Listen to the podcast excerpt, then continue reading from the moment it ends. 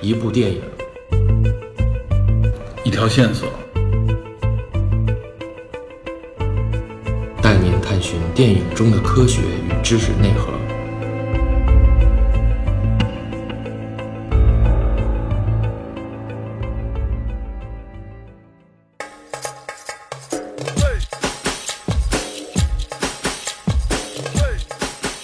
Hello，大家好，我是 Peter，欢迎收听本期的电影侦探。啊，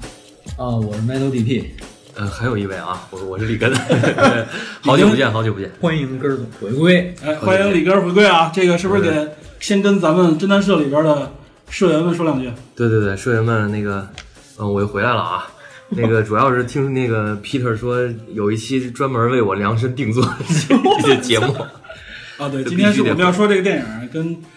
李根有一定关系，是吧？啊，据说是这个息息相关。跟所有人都有关系。跟三万嗯二李根，其实这部电影主要是李根儿给我们推荐的，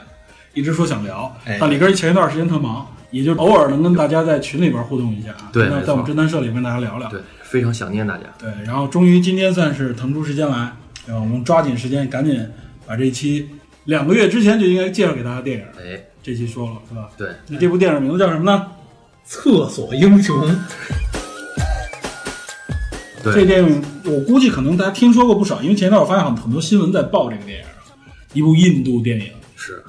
六月八号上映的。啊，根儿总是因为什么关注这部电影？我我一开始关注我，我觉得这电影名字特别有意思。厕所英雄，对，因为好像很少有厕所主题的电影，嗯好像日本有一部是吗？叫叫厕所反正跟厕所有关厕是所吧女神啊，厕所女神。我操，日本不是还据说有那个厕所的这种小的神灵吗？他们哎，就这部电影讲的就是这这个意哦，思。还真是对，就是说这个厕所你一定要好好打扫，因为厕所有神灵哦的。你好好把它那个厕所打得干干净净的、漂漂亮亮，你自己也会变得很漂亮。日本日本电影日本电影是这个，来聊聊这部电影。对这部电影，咱们先说一下，这是部印度电影啊，对，印度电影，而且是有一个著名的印度演员主演的。这个演员其实我原来特别早就关注了，叫阿克谢库马尔，库马尔。对，据说印度有一个什么呃，大啊家都熟知三汉一马，三汉一马。对，说这一马就是这个库马尔。这哥们儿是动作和喜剧明星，啊哦，据说是当初成为演员之前去香港学过功夫，有一俗称说他是印度版的成龙。然后我看他演的一些 MMA 的电影都非常的精彩，啊嗯本人也比较健硕。而且出片量非常大。对，据说他一年能拍好几部电影对对对，而且我发现他好像和好莱坞的联系比较多一点。啊？是吗？对，好多美国介绍印度电影的时候，有经常出现他的镜头，而且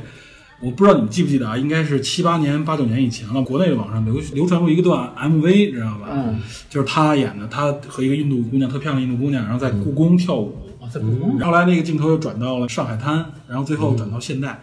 嗯也有很多现代元素。然后另外那个唱的也很有意思，跳的也很有意思，啊是这么一个人。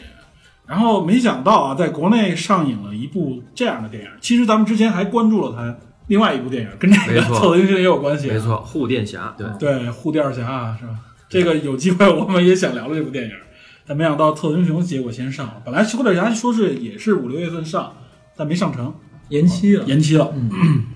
这两部都是属于维护女性权益的。对对对，维护女性权益，而且也和印度的这种呃卫生啊、社会生态升级有关的一个话题，是吧？这个演员挺有意思。他最开始在这个片子拍摄的时候，他嗯特意在农村开设了厕所，嗯，就是他真正去那个地方建厕所了，作为一种嗯推广的意识和手段，为这个电影。而且这个电影是源自一个真实事件，没错是吧没错对啊吧？这个真实事件实际上就和这个电影的这个大概的主题是一致的啊。一句话概括一下这个电影的内容，实际上就是一个新婚的一个妻子。嫁到这个男人家里边儿，发现男人家里边儿没有厕所，然后她就是说，因为没有这个厕所，那么没有厕所我就不回来，就等于回娘家了，是这样一个事儿。这个是真实事件啊，原本就是这样的。这个真实事件是二零一二年的，对印度新娘叫安妮塔·纳利，对，她老公叫施拉姆纳利，这样应该就是嫁给老公以后随老公的姓了，应该是。对，第四天结婚以后第四天就就就受不了了就受不了走对了。结果这个事儿就被媒体报道了，因为最后有一个慈善组织找到她，没错没错，为嗯她建了这一个个，厕所，后来建了洗手间以后，她又回到这个家庭当中了。对，结果这个事情就被库马尔拿到以后呢，翻拍成了电影，而且据说这个电影实际上也是响应印度总理从二零一四年就发起的一个运动对运动清洁嗯嗯清洁印度运动，对这么一个号召这。个运动按时间算，现在应该还在进行。说到一九年结束嘛，对对对，啊，其其实要在印度建啊一千两百万个厕 所，据说预算达到两百亿美元，知道吧啊我查的这是三百亿美元。那两三百亿美元应该差不多是这样。对，口号叫做“有厕所上厕所，安心厕所另外，它是分为两部分，一部分是乡村清洁印度运动，嗯还有一部分是城市清洁印度运动。”。嗯，啊，这个厕所是其中一部分，还有一部分就是关于饮用水啊、什么垃圾处理这类的。哎，对，主要其实就是跟这个清洁有关。对，印度的这个大体情况，我们简述一下啊，嗯它是一个，据说现在至少还有六到七亿人左右，也就百分之五十以上的人口嗯，是每天随地大小便的。嗯，所以这个这个只要着实令很多人惊讶啊，是吧？野外上厕所，尤其是农村地区的人，对，这个本来是一个号称文明古国之一啊，去了印度旅游的人，很多人都都非常惊讶，没想到印度上个厕所这么难。我还听说过有日本人啊，本来说出国就相当于公干吧，嗯，有两个国家可选，一个是印度，一个是中国。开始选印度，后来发现没有这个厕所这个问题的时候，直接就转回到中国了。据说有印度人来中国旅游也很惊讶，说没想到中国居然没有这个随地上厕所的这个习惯。我的天， 所以说，这个是一个印度的社会性问题。啊至于详细的这个问题，我觉得咱们后边儿再详细介慢绍。慢聊。对哎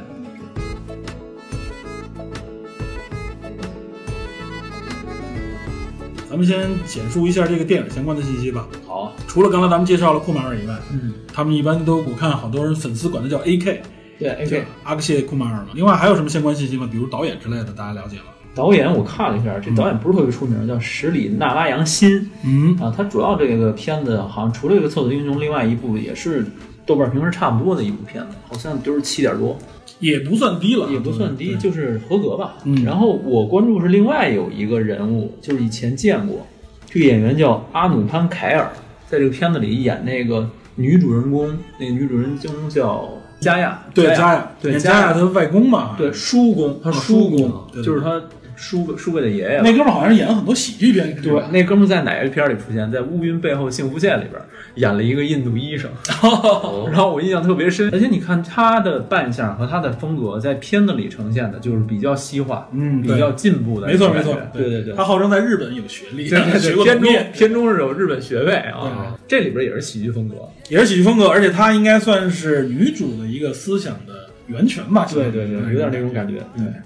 时时长比较长是吧？这个电影。哎，对这对，非是常这亮样对，为什嗯两个么印话。度印度电影都这么长时长？就看的我真的我我也想上厕所嗯 了印度电影据说分上下集，中间有一段时间就让大家十十多啊分钟是真的吗？十多对，是有的，还有啊这样的，对对对上下半场，对上下半场是嘛，他们都分上听说下半场。对，而且据说是这么长是有有一个别的原因哈，是吧？市场上考虑上的一个原因。呃，我我之前听到一说法儿，不知道对不对，说是这个，因为大多数都是那个普通的民众，对普，通民众看这个片子觉得时间短了不值，嗯，然后所以就加了很多歌舞啊、音乐啊进去，然后大家觉得热闹，就觉得这票价回值，而且据说还有一个跟气候有关。啊，对，觉得那个家里吹空调太不划 算了。哇塞，同时印度来人一印度人遍的消费观挺奇异的，知道吗？对，属于什么呢？大家公认是印度人的消费观念有点抠，知道吧？这个抠可能算有一点贬义的那个意思啊。印度人反正挺抠的有，这样吗？对对对，印度人是消费观很抠，而且他消费理念很怪异。据说有印度人说，恨不得那种他在拿一个体重秤，知道放街边儿就收费，说量体重那种，也没人去称，然后他就在那儿坐着，就哇塞随遇而安，然后是这样的一个消费感觉消是费感。印度老百姓都比较神，对，尤其老百姓是，咱们看很多电影里边也能看到，就是很节省，对吧？然啊后呢，生活相对比较拮据，确实还有一个就是环境有点恶劣，知道吧？有对点这这卫生情况比较差，看那个《摔跤的爸爸》里边儿，就是他们那个村子，就像中国农村那种感觉，比农村还要差一点，比咱们中国农村嗯是吧？对，比较破烂的，比较破烂一点。行，这个印度社会相关的话题咱们后边再说，嗯接着说电影啊。是这个电影咱们具体情节也给大家简单过一下。过一下啊。过一下过一下。男主人公叫什么来着？开沙夫。对，开煞夫啊这男男主人公挺有意思啊，他扮演的这个人，这个电影说白了，我一开始看两个多小时，我我也有点头疼，我就我都在考虑我是不是得倒着看，但一看我就还真看看进去还可以嗯对，还还可以，而且这个主演扮演的这个男主角，我觉得也挺有意思的一个人。嗯，他上来并没有直接就切入主题啊，先是这男主人的一个爱情故事，先给我介绍最开始还以为两个人是两口子，对，一开始我也以为那两个人，哇塞，我说他这老婆很漂亮啊，对，非常漂亮。非常漂亮，结果发现是他的一个初恋女友那个感觉，对，就是他以前的女友，对，只不过因为这就谈到一些，立刻就显出印度的一些文化背景啊，他们都是父母做媒，是吧？结婚的时候都是家庭说了算。可能跟这家儿也有关系吧。他父亲那个职位应该叫班智达，嗯班智达是印度教里边的一个职位，是吧？不是班智达这个事儿，还是咱们现在就说嘛。没关系，咱后边再说吧。反正是一个神职人员，是吧？对，对，算是神职人员。简单来理解是比较迷信，哎，对，所以对他这个结婚说白了，跟咱们那生辰八字儿似的，必须得对上才可以。紧接着他就有一个急转直下情节，娶了一头牛， 啊， 哎，取牛这个这个新闻咱听说过啊，好像确实原来是有，原来我看过相关新闻，就是有印度人娶了一头牛，这还不是孤立，还不是一两个，经常有这类似的新因闻。为牛在印度教中是神物，神神神物神牛，他是印度教里边儿就是那个最典型那个神的形象，什么湿婆神是吧？啊，他的坐骑就是他永远不离开那个坐骑，啊是一头神牛，哦，所以这个牛就等于成了那个神的一部分嘛。所所以以黄飞虎，有点那个感觉， 我操，骑一头神牛是吧？ 五色神牛嘛，对然后所以说牛就成了印度的神物，所以印度牛你能看到满街走，对然后印度人从来不吃牛肉，对吧？。对，印度教教徒是不吃牛的，因为印度教本身在印度也占了差不多将近百分之八十的比例啊，非常高。嗯，这是印度第一大教派啊。咱们那个时候对印度有很多歧义啊其中之一对宗教就有歧义。咱们认为佛教是从印度传过来的，所以以为那个佛教在印度是大教。实际上，佛教在印度的教派里边排的非常靠后，三位以后了，呃，排第五位。对第五位听着吧，但实际上整个人口比例里边信佛教的只有百分之零点七，非常低了。好可怜，第一大教就是印度教，对，第二实际上是伊斯兰教，没错，百分之十四点几。对，他这片子里也说了嘛，说清真寺的事儿，对，然后另外呢，再往下就是基督教，这是它三大教。再往下才是锡克教，锡克教，锡克教咱们经常在新闻里听到啊，就是经常大家见着那个印度人包头的那种，那不就是锡克教徒？，嗯对，那是锡克教徒，哦对，锡克教徒有很多人拿着大刀 抛着头那感觉 是吧？对对对，然后再往下是佛教，再往下还有什么像什么舍那教，嗯，没然后听过还有其哦他的一些信那仰个，那个少跟褶子似的那个，对对对对对对，反正都是最多零点五以下了，非常非常低。嗯，哎，这扯了印度的教派说的比较多，回回过头来接着聊这剧情对，反正这男主就是影片里边能看到是一个特别积极向上的一个小伙子，也不能说小伙子，应该是一中年人了啊。三十六了，三十多，在影片里边说36三十多，实际上演员应该四十多，快五十了，应该是。库马尔已经不小了，大叔，对大叔嗯了。他怎么说呢？就是错过了通常大家认为的结婚年龄，是吧？但是人是一个特别积极乐观的一个一个人，情商比较高，我觉比得较是向上吧，应嗯对该对，是一个积极乐观、积极向上的一个人。不是他，他其实那个也一直想赶紧那个娶个漂亮姑娘，但是好像他爸是对是不同意不同意。对，是因为他女朋友很漂亮，是吧？但他女朋友也要结婚了，他呢，那意思就是说再也不能跟他交往了，也体现出来他还是挺正直的。就按咱们来说，好像就是说这俩人八字入合啊是吧？对对对如何对啊，就是什么星盘什么之类的，我也不懂啊。对，然后反正这里边体现出来，我一开始以为她是女主角的，哎很漂亮，结果发现不是，她就这就就露个面儿就走了。对，然结果后还挺失望。呃啊啊，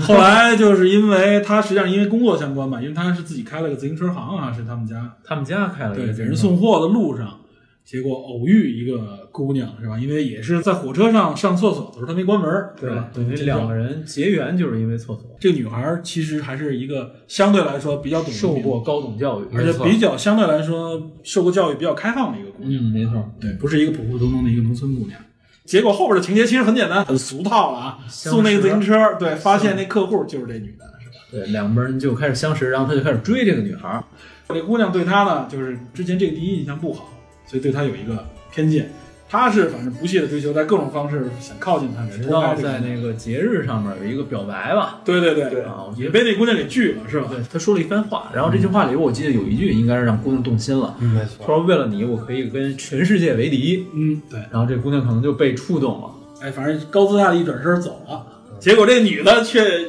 因为因为他这番话，加上之前对他实际上有一点好感啊，我觉得这就是狠撩啊，对，就很撩这就是狠撩。这个说白了有点印度的爱情的那种感觉啊，就是比较简单啊。这个说白了放到咱们现在，如果咱们国内有一个爱情片这么演的话，可能会被喷的，说这他妈也太套路了，是反吧？正我最开始觉得有点，就这有点女套路女主这个脑回路不太明白。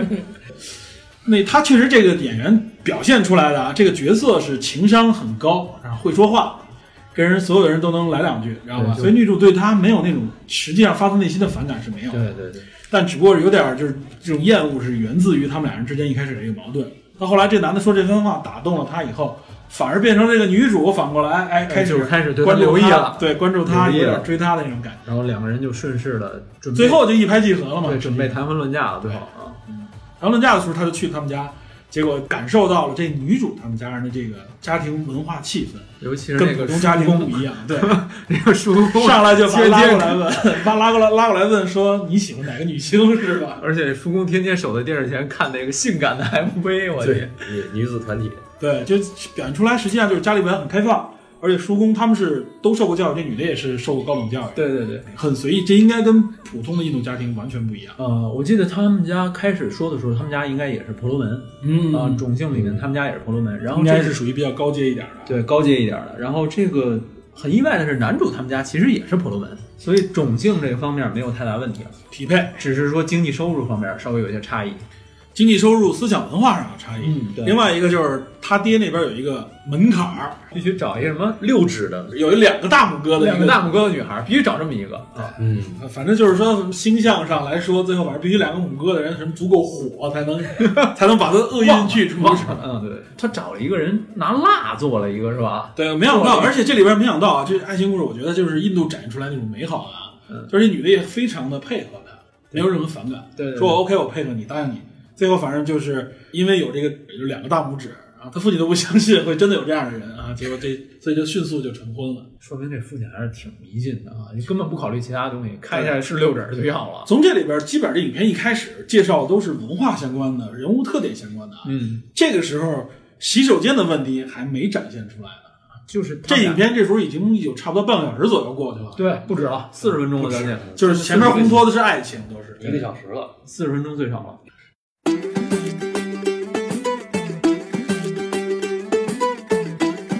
反正反正就结一结婚，俩人就新婚上床，准备然后共度元宵了。洞房花烛夜这天晚上，呃，凌晨四点钟， 第二天凌晨四点，第二天凌晨四点，这个新娘子听见有人敲窗户，哎，就说这这怎么回事呢？这个这边夜里闹洞房都是四点开始的吗？ 哇塞，实际上不是，是那个姐妹们叫她一起去上厕所。这姐妹团还有名字哈，嗯叫什么协会？什么尿壶？尿？壶妇女会。对，他当时他们自己自己起了这么个名字。我发现他们还还还是拿着灯，啊对然后还拿着是是那个小壶，是什么净手的东西吧？应啊对该，，这是洗手用的一个小壶然，后这就展现出来他们上厕所的一个困境。其实影片一开始也有，嗯就是这些女性只能去野外去洗手间，但去野外洗手间又不安全，因为印度经常发生各种各样的性侵啊、强奸这种事情，对所以他们只能成群结队，嗯拿着灯，拿着小壶，而且他们只能是在，一般都是在早上或者晚上去。就是无论是大号还是小号，反正就在这个时因候为去，天黑嘛。白天的时候基本上就都不去，除非对说很着急。白天说是忍着就对得忍着，嗯，然后这就一开始我看那小壶，我还以为是往那里尿的，就是尿壶，尿壶尿 其壶实还不是。对，你走那么远的路啊，对啊，说实在的，啊，一开始我看到影片这部分情节的时候，我也有点惊讶，没想到他们去洗手间是这样的一个生态啊！原来我就知道印度反正不卫生，随地大小便，但没想到实际上就是这些女性已经到这种程度，只有等到没人的时候去洗手间，而且白天只能憋着。而且他们自己已经习以为常了。对他们认为这就是成为自己生活习惯当中的一部分了，对啊，也体现出来印度人随遇而安的能力，是吧？ 哇塞，已经那什么了，已经习得性无助。哎，对，可以，你可以这么说。他们对于他们来说，这个就是一个必须要接受的一个，其实是很反人类的一个现实，对吧？嗯嗯。然后呃这姑娘跟他们去了，对吧？但是去了以后呢，他发现他他接受不了，接受不了，对。因然为后呢，他小时候就是家里就有厕所，对，从小就是在正常的家庭习惯了生活下来的对，所以她最后回来以后，就开始跟她的老公提出，说我要有自己家的厕所。直接这跟样她厕所老公去不了野外直接厕所跟她老公就翻了啊。她老公也是啊，这一点老公做的对的一点就是没有说那种啊，你这个老婆不听话，我休了你是吧对？他真的是非常爱这个姑娘，所以他为了满足这个姑娘的需求啊，就开始想各种各样的办法。我觉得影片好就好在这儿啊，这影片不是说特别简单的一带而过，嗯而是这里边的很多这个过程写的很详细。对对这个男主一开始想用各种各样的方法来满足这个女女的的需求啊，一开始先是去一个朋友家里边儿 蹭厕所，蹭蹭，因为那家里边因为有一个瘫痪的老人，对，老人不方便不出方便行，所以只能在家里。家里边有厕所，那 OK，他来这儿看的时候，顺便给他指暗示他，你赶紧去他们家上厕所。这女的也心领神会，就去了。但是这个东西不是长久之计啊，对他有一天去看那个老太太，啊嗯嗯可能也咳嗽一声吧，他觉得你天天来我们家上厕所这事儿也不对，对，然后那女的自己也觉得这样不好，就回去又跟男的提，对，他在不想能再辙这了样这男的反正就是各种办法都有啊。下一个想的办法是什么？去火车站，去火车上，因为那火车要在他们这一站停七分钟，不是他们家，嗯是一个挺远的地方，他们每次要骑着摩托去，对，赶那个点儿，赶那个点儿，然后说停七分钟，而且他那个启动和 入站时候都比较慢，非常慢速度对嗯结果后来去了一段以后啊，这不是长久之计，有一天，啊有一天那发生个了意外啊，对，那个厕所出门的地方被人家杂物给堵住了嗯，啊，等于一这个女意的外没出来，然后这男的正好也没在现场，对，回来的时候一看这火车开了，他就追这火车。这女的实际上啊，其实要想出来也能出，但她最后在火车上看这个男的，她没出来，他那会儿思想就已经变了。她觉得我受不了这没厕所的地方，是吧？对，就是你不能老拿这事儿对付我，对吧？这么你老是权宜之计，都不是长久之计对，。我又上别人家蹭，我又躲哪儿上，然后我又上火车站， 对，我上而且这火车女里的之之前也自己尝试过自己去，结果还不小心碰上她爸了，对吧？也被、啊对她爸骑着摩托被灯晃了，反正弄都很尴尬。然后她爸又觉得这事儿没什么，这女的也很生气，是吧？对然后这个男的，我觉得做了一个特别牛逼的事儿，哎，上那个他们村儿边上有一个剧组在那儿拍摄，他把那个公共厕所给偷来了，就是临时公共厕所，他居然想这么一招啊！而且这那塑料临时厕所，他把那个偷偷家里边来而了，且那个临时公共厕所看起来还挺挺是那么回事儿，就是高档一点高档一点儿的。对这结果不曾想啊，最后反正这偷走的行为肯定不对嘛，最后被警察抓了，关起来，这段我觉得这个男的其实体现出真的是非在常上心是吧？对，在在这种情况下，因为他好像特别不能违忤逆他父亲的意志，嗯，特别特别不愿意，然后也特别不能，然后他就想尽各种办法虚与委蛇，一方面满足自己妻子的需求，一方面呢又不违抗父亲的意志，嗯但是到最后他发现这个事情不能这样下去了，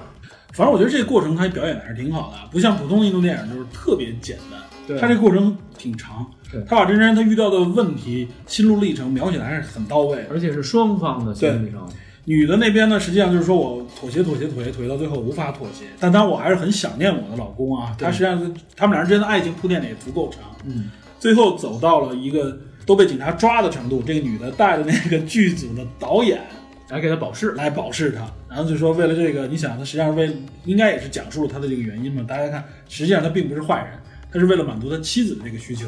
哎，这点儿有一环节我我挺意外的。嗯就一般情况下，一个女的去派出所也好，嗯号儿也好，去保释自己老公的时候，第一时间肯定是思念，或者说你受苦了啊或者什么之类的，嗯表示安慰。嗯这女的没有，见着他第一句话就是 “cash up” 去了，你不能再拿权宜之计对付我了。嗯，她是一个很正向的反应，她没有说你为了我做出这么多牺牲，我我非常感动，或者说我我就因为这事儿我回到你娘家没问题，我为了你怎么样？没有，这女的一点妥协都没有，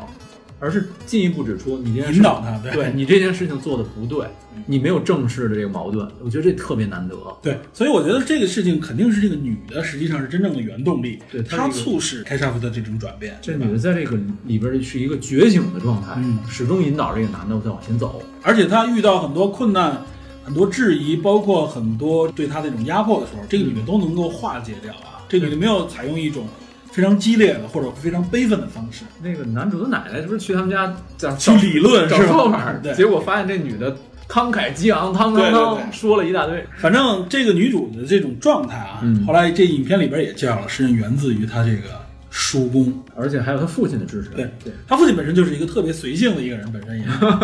所以我觉得这是也是支撑这个女主之所以能站住、能立得住这个角色，是因为这个背景。其中有一段是那个女主的母亲让她回去说：“你不要把这事儿闹大了。”嗯但是她父亲立即指出说：“这事儿是我们在闹大吗？根本不是，对不是她的错。对”说就举出了真实事件，各种强奸的、猥亵的，对然后各种案件，然后对指出说我们的孩子不能这样。你对你受这么大的危险啊。然后男主也是啊，在监狱里面，最后虽然被赎出来了，这个男主最后呢决定就是我要在家里边建个厕所，正面扛。正面扛，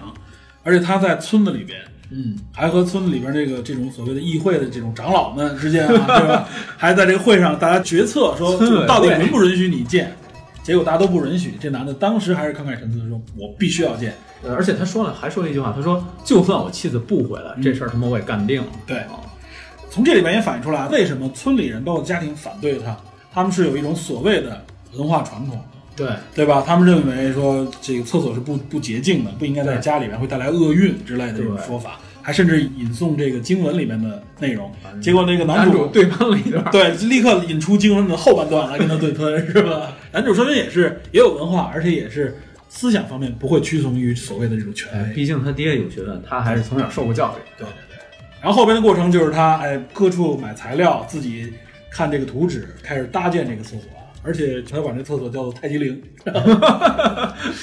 在院儿里边搭很漂亮啊，是吧？可迎接这个女的回来，结好果像还能还能洗澡的样子，对上边他放了那个太阳能的热水器，对对吧对对就是能洗澡能冲水，很用心。，对，哎，中间中间少谈了一段，嗯他们去反映问题。啊对，反映问题这块儿其实也说了，就跟政府之间的这个关系，对，但是政府之前提了一个非常重要的细节，就是说，我们实际上是哎支持、，我们都给你们都建好，但是你们根本没人用。上水和下水系统我们都有，对对吧？只不过你们不接通，你们不用，而且我们建好的一些厕所被你们拿来用来干别的，就做买卖了，变成是。裁缝铺还是什么马厩是吧？ 对对对，做买卖，反正印度人真的是随遇而安那种感觉。哎，我觉得你甭说印度人，你你这种事情，你你套一下国人能少见吗？啊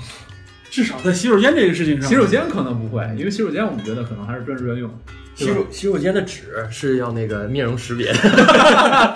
好，哥总说的真棒。对，反正这方面就经是常有这个公园里边大妈卷着一卷就出来了。占占公家便宜吧，这种对是吧？这种思想。然后最后反正就是这厕所建成了，女的很感动，不曾想还没使用呢，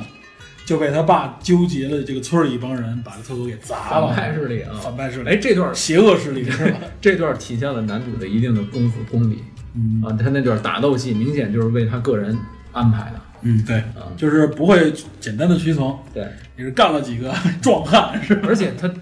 撞完了以后，就干完了以后，他竟然说了一大堆台词，嗯，就是痛陈整个陈旧陋习。这个影片里边，我觉得这点就是拔高的还是不错的。对，他直接陈述了和政府，然后和当地人民的之间的一些文化冲突和习俗之间的一些冲突。他那个表弟有一句话，我说什么时候什么东西最难改，就是文化最难改，看不见摸不着，但是每个人都都遵形成的一循种着。对习惯形成的一种文化。对，关有关这个文化，咱们后边详细谈，没问题对吧？？嗯后边这个情节，实际上他这里面提到的一点啊，他找各种各样的社会力量。嗯，找新闻来报道，然后找政府来支持。这里边体现出来政府一个问题啊，就是他最后要求政府说，在我们这个村儿同意批准在这儿建厕所。政府说可以啊，从我们这个开始批到最后能建成，可能需要十一个月的时十间。一个月时间，他说十一个月我老婆在哪儿呢？ 对吧？十一个月我一天都不能等。呃然后然后施稍微他用媒体的方式施加压力，是吧然后就缩减了一个月。最后挤得到，实际上可能一天就把这事儿办了，就签这文件就签了。因为因为是这样啊，这个女的最后就是说，他们最后不得不走上法庭离婚。对，等于是最开始这个女性想了一个方法，就是动用媒体的力量，嗯动用舆论来影响。呃，我觉得特别难得的是什么？确实在全国范围内，影片中所体现的，全国范围内形成讨论了，而且部分女性开始觉醒了，对甚至开始游行了。他们村儿里边女性，其实一开始还在谈论她，还在谈论这个女性啊，以一种那种态度。慢慢的，实际上自己也开始改变了，对他们也就是说说白了就是被方便禁不方便自己都清楚。，对，被激发出来了。嗯，对。然后这个时候好像是那个帮呃印度的帮，应该相当于咱们的省吧，嗯他那个帮的负责人看到这个东西，然后决定问这件事情到底怎么回事儿。然后他想了一个比较狠的招儿，说你们批审批不是骂吗？行，我把厕所都给你们关了。对是吧你把你什么时候批完？完了，什么时候上对，厕找所。买七把锁吧，七层关系，每个每个厕所都给我锁上。锁完了以后，你看这帮人自己切身感受了，知道上厕所特别不方便了，着急了。哎，速度就会快。当时说了一句话嘛，就说说不涉及到自身利益的时候，谁都不会着急。这个女主还还是我觉得挺难得的，就是说她最开始他们两个人要上法庭的头一天晚上，嗯，他们两个谈说，我我嫁给你，我很高兴，但是呢，这件事情最终决定就是我们俩只能离婚，嗯，我不能，我现在不代表我一个人了，我代表的是我身后更多的女性的权益了，嗯，就为了这个这些权益，为了这些女性能觉醒，能有各种各样的办法，我不能再跟你再复婚，对，这是一个挺意外的。啊嗯你你放到别的地方，就是两个人就是什么，我们俩个人的婚姻跟后边那些人的权益两回事儿啊，嗯对吧？要是搁我，我可能就就就该该该怎么着还怎么着。对，所以最后在在法庭上啊，没想到最后准备要离婚的时候，哎，没想到这个文件被签署的文件终于下来了，对，等于是转机出现了。这中间还有一个插曲，就是男主的父亲，父亲和他的奶奶，对一直冥顽不化的这个父亲是吧？ 对吧？一直坚守这个所谓传统的，说绝不会在家里边建厕所，要不然建厕所我就我就死，知道吧？绝食，对绝绝食。食嘛。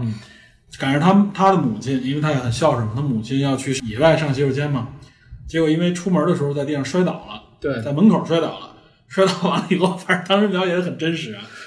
摔完了以后感觉自己可能马上就要得上厕所，不行忍不住了，又走不动，怎么办？那个废弃的厕所还只在，剩那个废弃厕所了，那废弃厕所还在嘛，就是砸了一半儿。想来想去，说没办法，我不能让他就直接在在在家门口方便，那只能就把他搀到那个废弃厕所。男主的爸爸特别纠结，那脸上的表情都快扭曲了，我觉得，等于是因为这个事情，实际上啊，嗯，自己遇到了一个真正切身利益的事情来铺垫，男主的父亲也因此改变，对，触动了，触动了，因此改变，接受了这个村子里边建洗手间。哎，最后咱们印度电影嘛，肯定是大团圆结局，是吧？皆大欢喜，皆大欢喜大团圆，这个舞蹈一定要在胜利的这个这个大地上跳起，这一点就是印度式的那种结局，就是大家一下转全部都转变啊，幸福的生活在这个地方，就其实说明像什么？其实说明大家还是愿意啊，那个不方便，还愿意方方便摆事儿，对对。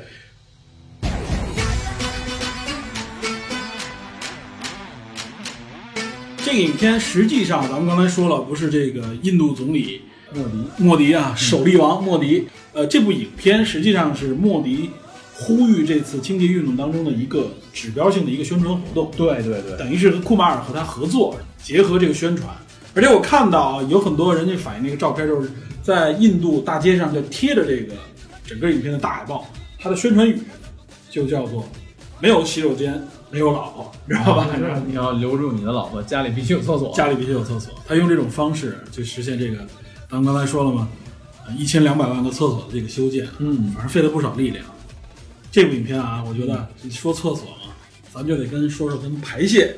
跟卫生相关的话题了。哎我去，这个之所以今天李哥能来 啊，啊，我我我仿佛已经闻着味儿了，哇塞，这不能否认，我确实有这么一段历史。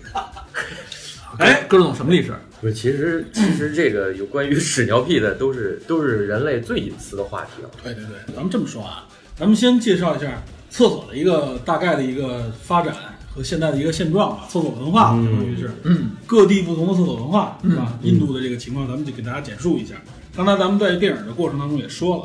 然后顺便咱们跟大小便相关的一些必要的知识，我们可能也会顺便科普一我下。突然今想起天来聊那的是个，生殖系统还是泌尿系统？我突然想起来泌尿男和男男主角他爸在自己家院里边上厕所，特别猥琐，嗯他好像一只手撑着地啊，那呃而那个印度有很多人拍照片，就是他们半蹲跪在对地上，然后对呢，这个直接就撒尿，撒尿是的完了以后还不是站着撒，你知道吧？是半蹲跪着。啊然后另外他就跟一个地沟似的，反正所以你得往前凑嘛，他那个是下水道嘛，啊尿在下水道那儿，特别扭曲的一个动作。然后另外还有一个，你看他当中有一个镜头，当时那女的她那个叔公也问她，你会不会把那个什么绳子绕在耳朵上？你发现那个细节了吗？啊，我我记得细节，然后你知道为什么印度人他会有这种把耳这个绳子挂在耳，就是小便的时候要把这个绳子挂在耳朵上？啊，怕怕尿呢，实际上啊，哎，我查了一下，一个中文的中文的互联网世界里边还真查不到这个信息，为什么没有？我发现有人问，但没有人回答。后来我还是从英文的这个网站上查到相关信息啊，这个不一定是准确答案，但我觉得可以解释，就跟你说的，实际上是因为怕尿到这个绳子，但实际上这个绳子是什么呢？是原来印度教里边可能他们有一种就是小孩从小要佩戴的一个绳结一样的一个，相当于是个神物，啊，祈求幸福。现在印度人据说男性和女性上面也是要缠绕这个绳子的，只不过男性缠在左手，女性缠在右手。他们有一根这个绳子，但是说他们分析说说之之所以要把这个绳子往耳朵上别，实际上是什么呢？是当时这个绳子挂的上很长，这个方便的时候小便的时候呢会碰到这个绳子，溅到这个绳子上面啊，不卫生怎么办呢？往肩膀上一搭，往耳朵上一挂，这绳子不会掉下去。然后慢慢慢慢的形成了一种习惯，就是小便的时候耳朵上挂根绳儿，所以到后来他们就变成了这种习惯，就是这个绳子已经不在身上佩戴了，只不过他们小便的时候呢，习惯性往耳朵上挂根绳儿，。才能尿得出来，不然不习惯啊 就是可能这是他们仪式对，这就是仪仪式感式，就是他可能一最后这些人都不了解，实际上这根绳子是因为这个原因，我预才感挂这个这个挂绳，二绳挂绳将成为咱们侦探社的一个梗。 对啊，前两天群里边老聊这关于尿等待、尿滴 滴的。这这话题是你带起来的，哥们儿。今天 这部影片就是为这个话题而生的。啊没有你绳你子耳就朵上挂绳子了吗？ 没有绳子就只能先等待一 下，是吧？ 对，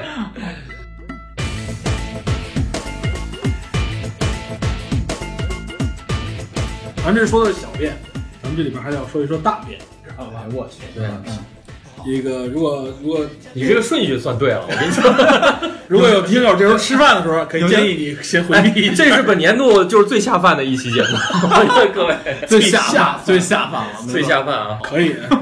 这个聊这个大便就是人的排泄嘛，这个具体排泄的原理我们就不说了啊。只不过呢，实际上排泄出来这个排泄物啊，嗯，对于人类来说，这个排泄物的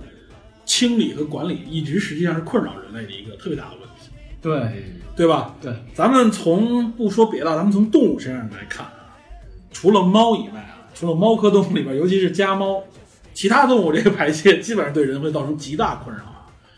这猫是目前在动物里边咱们能看到可能做的最好的，就会会是有猫砂，用猫砂，天然的会用猫砂清理，它对这个脏很敏感。用哦，猫砂清理完了以后，然后人们所以有一个外号叫铲屎官嘛，要帮它把这个猫砂里这个猫粪便要清理掉。可是很多家人养狗，这狗也拒绝在自家狗这个上厕所这就是一大问题了需。要训练，需要训练，不训练的话，狗也有会在家里边便秘的这种情况，对你知道吧？那这怎么训啊？它那个狗有专门的狗的学校，嗯教狗各种生活习惯，什么时候该叫，什么时候不该叫，什么时候在哪儿上厕所，这就是专门的它训练。能它就能憋住，哎憋不憋住，反正就是我我之狗前养的是这样的，你们有养狗经验吗？没有我之前遇到过一个人，就他狗是养狗，你只要定时带它出去，它会等这个时间，它知道不能在家里边随便来的话，它就会等你那个时间。等狗主人回来了，为什么要早晚各去遛呢？实际上主要就是像印度妇女一样，在哎哎那个哎草哎哎哎哎哎，政治不正确。 我操，这个这这不对啊，这重不来重对。来重来重来，我操，这段所以你就只这能段你得 咔了啊，我操。哇，所以就只能赶上早上和晚上去排泄啊。没有所以狗在家里边憋得也挺一般情况下，这个我见到周围的人啊都是说让带狗出去是外边撒了，对吧？外边拉。嗯然后有的人会在那个厕所里给狗专门准备一个地方，哦然后狗经过训练长时间以后，它会去那个地方。啊准备一根柱子。哎，我问你，是所有的狗上厕所都要柱子吗？不是吧？不是，不是这样的。我经常看有狗一只有公狗喜欢用柱子，母狗一般不用柱子。是吗？这么了解吗？你不知道吗？我我又不想这你都不了解，我突然觉得我我突突然然觉觉得得墙踩柱子那是公狗。突然觉得狗的智商很 高。不是停，咱们这期聊不是人吗？ 回到人的话题啊 聊聊生物。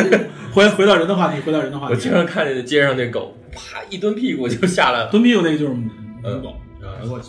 侧聊侧人侧侧伸腿那 个一般是公狗。聊人我有一笑话说，这个狗去沙漠旅行，带了各种各样的装备啊，什么这食食物、水都有，但是最后还是死了，就是因没有柱子，为没有柱子憋死的。真狠啊！我操，咱们回到这个说人类大便这个问题啊，这人类大便这个这个说白了啊就是大便本身问题不大，但是大便之后这个清理是个特别大的问题，而且这个问题一直持续人类文明当中持续了很长时间，并不是所有的人类文明都上来就有很好的清理方案。抽水马桶这个东西的出现，应该是一七几几年才才正式出来。中世纪欧洲人们都是在那个街 上的，对，然后一七几几年出来，实际上好真正好用的抽水马桶到一八几几年才带这种，首先是带 S 型这个虹吸式的这种啊隔隔味儿这种虹吸，对，虹吸是一七七八年约瑟夫布拉梅啊，在一七七八年发明出来的。这个虹吸不拉美。布拉梅，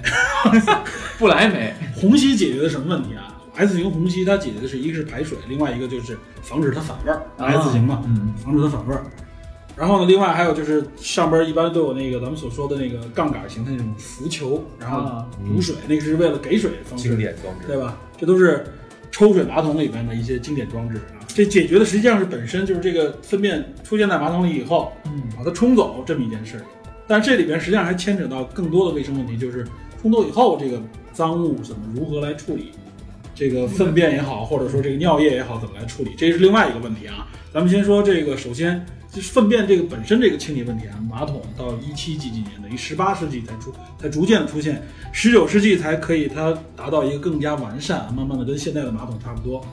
然后到包括到二十世纪才开始全球普及，我听到一说法，好像最开始说欧洲香水儿那么文明是为什么？法国尤其是对就是为了遮体味儿。对，遮体味儿就是一是不洗，澡，另外一个就是对，不怎么洗澡；二就是因为他们随地大便。对嗯，关于随地大便这个啊，这个法国宫廷知道吧？这这这个是在网上很多地方都有的，都有这个这个路讲易解十。四吗？他们在你知道法国宫廷，他们这些当时在没有啊很完善的这个卫生系统的时候嗯，他们怎么方便怎么擦屁股，你知道吗？ 怎么擦这个事儿啊？我好像听过，他们实际上是用根绳子，知道吧？哎呦， 用根很粗不是挂耳朵上那根儿吧？ 不是挂耳朵，是挂在那个屋子里，挂在卫生间里面那根绳子来，你知道吗？据说所有人都拿那根绳子蹭一蹭，嗯咱有点小性感的，朋乐，这是 哇塞，可以你还能说的没这人样还可以，能想到性感 可以。这里边说的就是关于这个清理啊，自身清理擦屁股这个。中国古代不还用侧绸？哎，，侧筹侧筹，侧绸是什么？小小竹片儿、小木片儿。对，对，四收这个小竹片儿，很多人大家不要认为是弹吉的那个 哇塞，那那是波子，那那不是，波子，俗称的波子，就是波片用拨拨片片刮的， ，pick。嗯，但是刮完的得洗，不洗，知道吧？我 这个很多地儿都是这样，后来厕纸也是有的，只不过厕纸用的比较粗糙的那种厕纸，因为什么必定草纸必定对草纸，必定很早以前这个纸本身的成本很高啊，嗯所以它后来是用厕纸。慢慢的，随着纸的这种普及，厕纸用的才多，用纸擦屁股。但是印度人，咱们这里说的印度影片，印度人，尤其是对于他们印度教来说，他们怎么擦，你知道吗？这个应该大家都听说过吧？用用用用水洗，用手用用左手用手指啊头啊头，哎呀，我用去这个咱们手指吗哦这个咱们就别详细描述了啊，反正他就用左手，然后呢，最后也要他一般那个洗手间里边会有一个小盆儿，里边有水，就是旁边一桶一盆儿，蒯出水来洗手，知道吗？啊，然后用右手吃饭，右手吃饭，他所以他们给人递东西啊、握手什么的，一般都不能用左手，知道吗？所以那些所以因为左手不不干净，这个不干净还真是确实不干净啊！你对左撇子的歧视，而且你想想， 你想想他用左手啊，那个里边你可想而知它有多多脏，因为很多时候它不是流动水，就一桶往那儿一放，里边上面放一瓢，知道吧？啊，所以嗯所以所以影片中最开始那些女孩儿的那个洗手的那个，都靠一个小桶自己带哎，。但是我说实话，我觉得这种就是应该比纸擦的会干净一些。哎，这就说到了一个很关键的问题，关于清理肛门这件事情啊，擦屁股这事儿就喜欢特这个特别关键。就是上回大肠刺身是吗？哎哎，我我跟你说说，清清擦屁股这件事情啊，如果擦不好，会造成很多疾病，没错，比没错，如说经常说的啊，十男九痔里边的痔疮。痔疮对，痔疮怎么出来的啊？ 痔疮怎么出来的？就因为这个这个，一般我们都管它叫菊花，反正这个菊花齿状纹，齿状纹，哎哎呦呦呦，专业我专业，哎，来来来，齿状纹皮下血管丛病病理性阻塞。哎呦我他说的这是什么呢？就是就是，实际上菊花附近的这个毛细血管很多，知道吧？ 我说的其实就是外痔，对，哎它然后其实你擦拭的时候啊，如果用力一点的话，会对这些毛细血管造成冲击。然后再加上，如果大便的时间长，一般一般都是比较费力使劲儿。看手机玩手机北京北京人有人说法，管这个大便叫什么呢？叫俗语叫使劲 儿，知道吧？ 说你干嘛去？使劲儿去。说的不是大便，比我比大号文明，听着是不我是？今天学习了，我没从来听过没这说说，过，我也没听 过，我没听过这说法儿。您的不是北京有一豆，你是从哪儿听来的？有的地区，你 知道吧？所以一般情况下，啊因为本身它也在一个发力的过程当中，知道 吧？再加上毛细血管本身很脆弱，就充血，你知道吧？嗯然后你在充血过程当中有强的冲击，就容易造成这些毛细血管破裂。嗯有的时候毛细血管增生啊、破裂以后，它就会形成这个所谓的跟类似于血栓一样的这种状态，就是你所说的痔疮，是吧？，对，痔疮就是其其实外痔。就是话说回来，这个纸擦有时候真的不如水洗干净。实际上，就是真正卫生的方式是什么呢？就是另外一种冲洗冲洗方式啊，这个在南欧、南部欧洲，尤其意大利、法国啊，据说是意大利、法国很流行的，就是有这个坐浴器，嗯，也叫做其实就是智坐浴能盆儿智能马桶呗，不是智能马桶啊。你们我不知道你们就是，尤其就是马桶尤其盖前些年马桶盖智能马啊，桶盖儿，尤其前些年装修里边，你们看那个很多厕所里边，尤其是走那种西欧范儿、欧洲范儿的、嗯，古典范儿的，一般有一个马桶，马桶旁边还有一个桶，跟马桶一样的东西没盖儿，上面有俩有一水管子，两边有一个完热美水。陌生人一期里面，哎意大利都是这种他那厕所里边，马桶边上就那么一东西。哇，意大利人都是这样，哎，这好多人原来不知道，你现在去，可能现在这几年不是这我样还，以为那是洗手的呢。很多人很多人原来不清楚啊，知道吧？就是原来认为 C 又想起来了，哇塞，太 C 到位了， D，太到位 了。原来你知道吗？这个好多人不知道这是干什么的啊。现在可能这么装的很少了，一一一是占地儿，另外一个呢就是大家都明白以后都用智能马桶了，马桶盖了。嗯那这个方式实际上实际上它那个东西是用来就是清洗上完洗手间以后来清洗屁股，清洗下就坐上去了，很多人认为这个东西是头墩布用的。那哇， 真的有很多中国人以为是头墩墩布布洗手洗我觉手，得都挺像的甚至有人是拿它洗菜什么之类的。哇塞，洗脸在厕所里洗菜可还洗脸可行能费点劲啊，可还行洗脸这一是头喝低水的的那装置， 就真的这个东西跟马桶一模一样，没有盖儿，上面有俩按钮，然后有一个水管子出来。大家不知道这是干嘛使的啊？实际上在南欧比较流行，这就是，尤其意大利这个东西地比较流中行。海地区是吧？对，这个就是就是做做浴器。你知道洗吗下它体为什么不弄成那？它有一个意大利的意大利语的名字，你知道吗？哦，叫叫 bidet，我给你一大逼， 哇塞，难怪不流这行个。这个发音你不知道吧？叫 bidet，知道吧？我跟你说， 还是反正就是这个发音啊，字母好像是 b i d e，人民 e 上面有个斜杠，这应该是意大利语啊，这个我具具体不了解啊。反正我从网上听那个意大利人发音应该是 bidet 欢迎是侦探社区里边懂嗯意大利语的，哎，哦高可人是龙，众你指可在点。你可在咱们群里边一直号称懂意大利语，这次你 C C 你怎么不知道？这次我懂的是那个印度语，据说 法国啊也有，法国，但是实际上有很多人旅游说啊，查证这个事情，说法国一般可能就高级一点的酒店里边才有这个。哦现在大家都是单马桶，没有这是个的没有这个坐浴盆了。挺占地儿的。这个东西很很占地儿，而且往往你不了解它干什么的时候，就拿它用干别的事儿。据说说洗脚多方便，你知道吗这东西健康，对，实际上清洗的方式是最健康。为什么？医生就说啊，就刚才你说的那个什么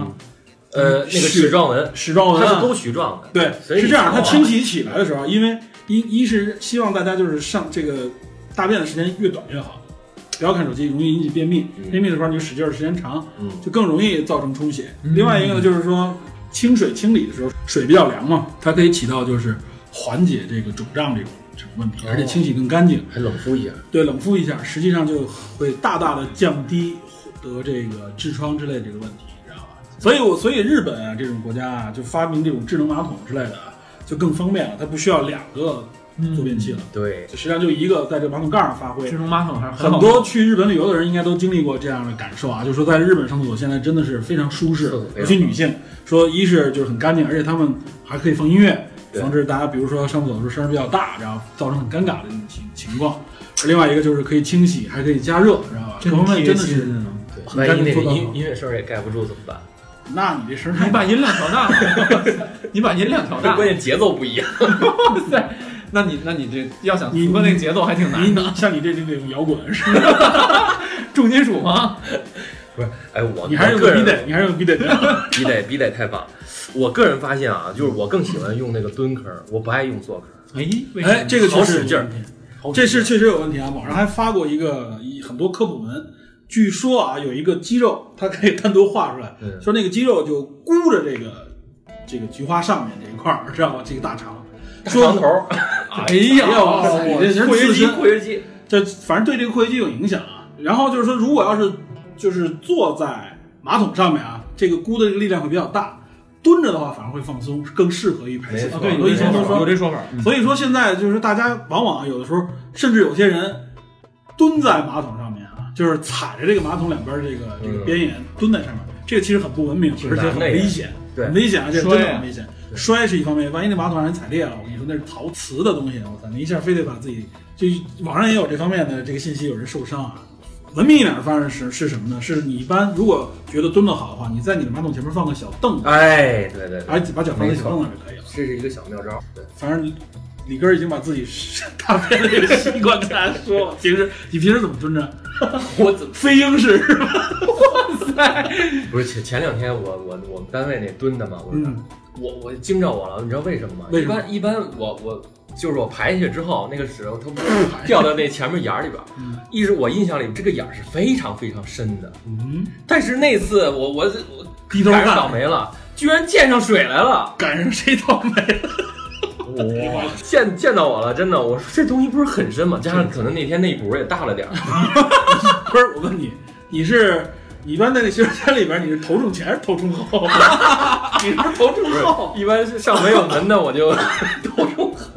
上没门的你头冲后。我看不见脸不丢人呢，我去，我它也没有音 乐，太重口了，太重口了。我说你这这期你自己瞧着办啊，我这的这个都必须剪剪掉，剪掉啊！反正就是刚才不说开那玩个。笑开玩笑，对，做那个做浴器是有这个好处的，清理的干净。然后这个尤其是这种冲水马桶，所以推荐大家，如果说有条件的，尽量都换成这种啊智能马桶盖，现在也很便宜了，因为这个东西慢慢开始普及嘛，对很便宜，清理更干净，而且省纸。家里用用那个挺好用的。而且另外说一下啊，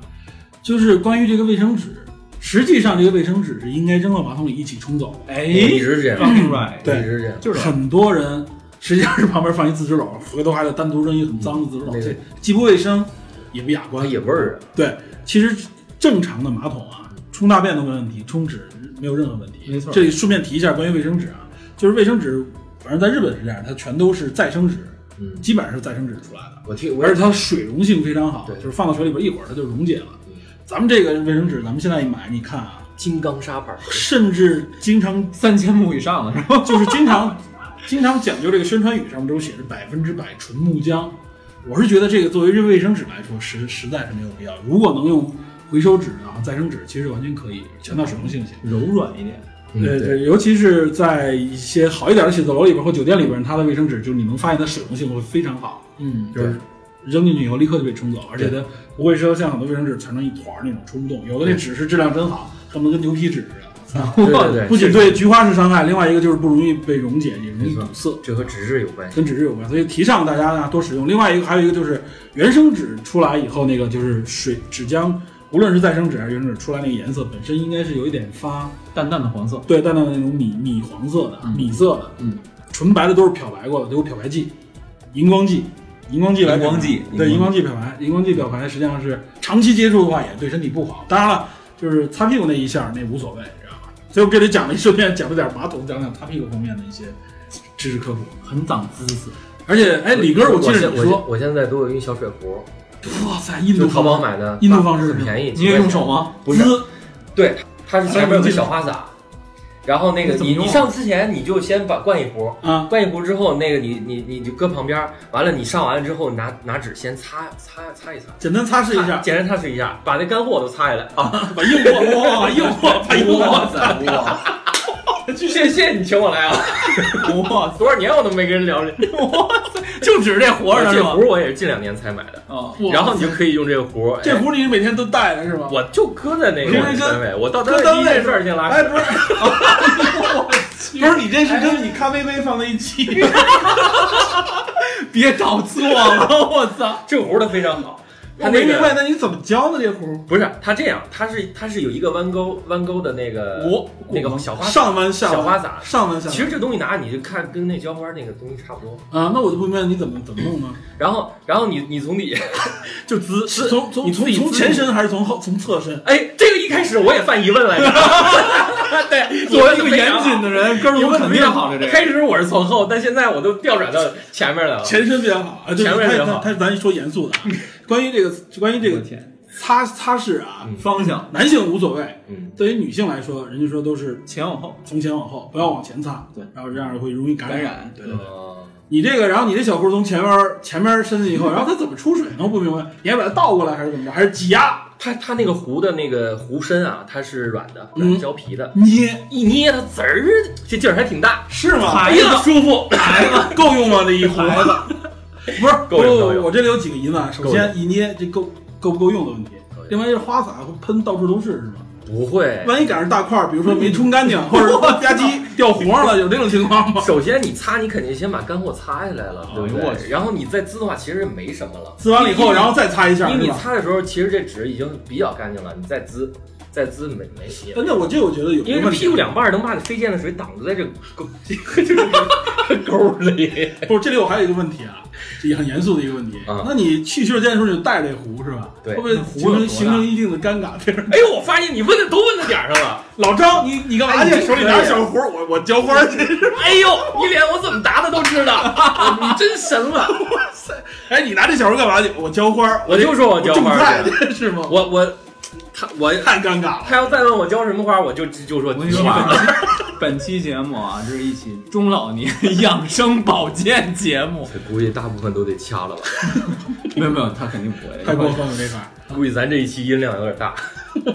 没有，我觉得这期肯定来。哎，哥们儿不是？那问题这东西是不是？哎，什么牌哎子？这没没什么，不是那玩意儿叫什么这这个东西东西是你小胡。叫什么名字？一般你买的是什么型？小小象还是哎什么？不是不是不是， 他他不就是是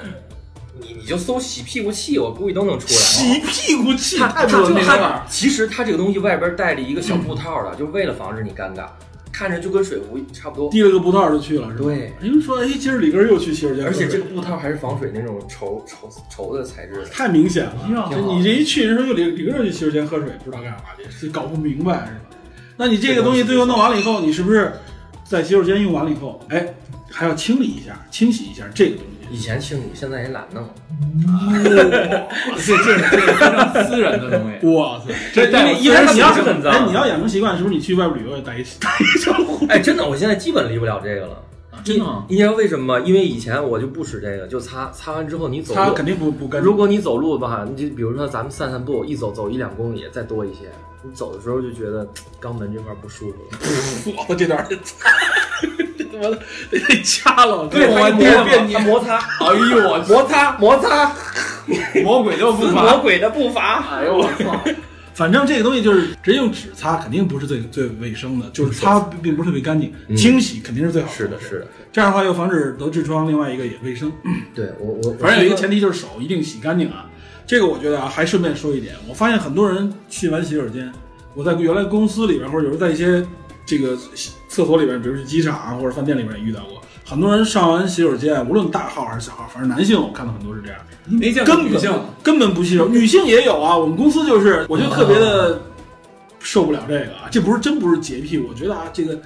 因为烘干就大家都在一个地儿洗手，出来的是一个公共洗手的地方，有烘干机，哦女性穿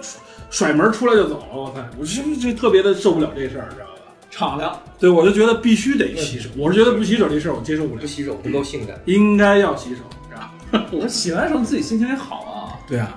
，clean 一下是吧？对，好吧，这个我们顺便说说一些这个这方面的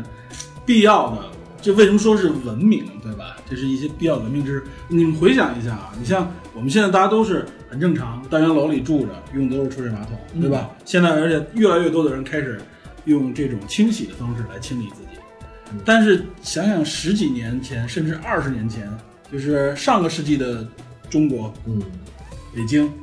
你们应该我不知道，如果住过平房的话，应该经历过这种，就是大家去洗手间都是共共厕厕所没错没公错。共厕所。公共厕所，我记得那个时候我还看过一个节目啊，我小时候我住的地方也是平房，也上公共厕所。反正对于我来说，公共厕所那记忆就是，哎，反正很脏很臭啊，受不了。虽然是每天都有人去清理，你知道吗？那也不行。也不行，就受不了。我觉得那个事儿，反正想起来就是我住胡同的时候，就是真的是受不了刻骨铭心。哎反正这个这个确实是啊，因为我记得那时候还看过一电视片，专门写的是就是外国人老外来北京，那时嗯候还有很多这样的节目啊。我记得当时有一个镜头特别记忆深刻，就是老外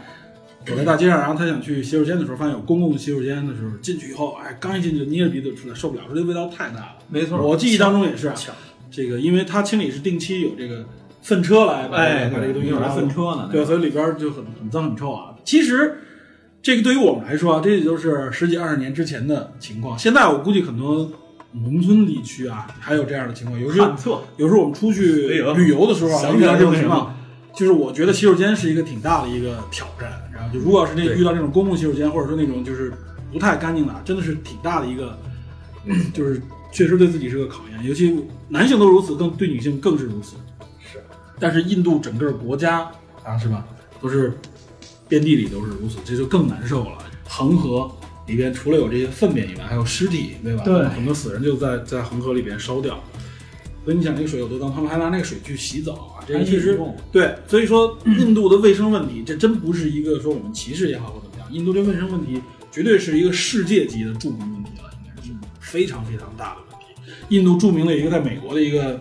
脱口秀演员，印度裔啊。是加拿大的人吧，他还演过好多电影，里边都有他。就上回说那个 Chinese 的那个那个，呃，他说过 Chinese，那个拆过那个对，他说过各国的这个这个话题，尤其他说到自己印度的时候啊，他说自己是印度人，我应该回到印度多去看看。他说自己一下飞机那感觉，哇，这一下飞机闻那味儿，自己就直接转身就想坐飞机回去了。这就是真实情况，你去那里面大街上就漂浮着啊各种各样的这种非常刺激的味道。所以为什么说卫生是文明的一个标志啊？真的是如嗯没此。错，我们解决了表面上的很多问题啊，比如说穿着啊、衣着啊、饮食，都开始慢慢的解决，生活环境，对吧？但实际上背地里边，洗手间、WC、toilet 这个这个解决人们的这个排泄物的这个问题，实际上也是重要的文明标志啊。对，这东西真的是解决人特别大问题的一个装置。它的发明，我觉得伟大的程度要比空调要伟大的多，对吧？啊，这样今今年夏天是吧？尤其比今年夏天的空调还要还要伟大。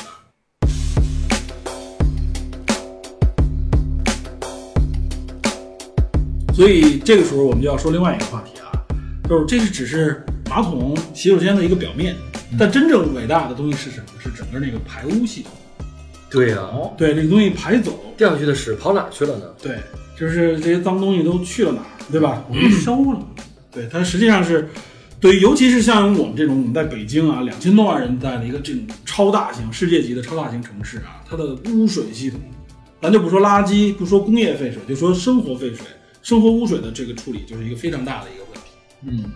这也是这个城市是否文明的一个标志。其实这个污水处理也是随着人类城市的形成聚集，慢慢才成为问题的。因为原来过去可能人类生活很少，一个小村落，对吧？就是很早以前，你想想那种，那就跟印度这个一样，你就野外大便，这个野外的这个环境也会把这个脏物就慢慢的就化解了。化解掉了，就是成为生态当中的一部分。然后随着人类聚集，大家就发现啊，我们要排出更多的生活污水的时候，因为有了管渠啊，有这种东西的时候，发现就把它排到哪儿？排到河里边、河流里边。对一般城市都围着河流在嘛。对，排到河流里边，实际上大家一原来当你这个量有一定量的时候，不够不是特别大的时候啊，河流是有自清洁能力的。沿着这条河流可能走个若干公里、十几几十公里以后，这些尿液也好，或者粪便也好，或者其他生活废物，都会被这个河流慢慢的降解掉的。它它整个的这个生态系统里边，它有这个能力。对，但是随着人类的众多，上百万人聚集的这种城市啊，甚至上千万聚集的城市，加上工业，这河流就没戏了。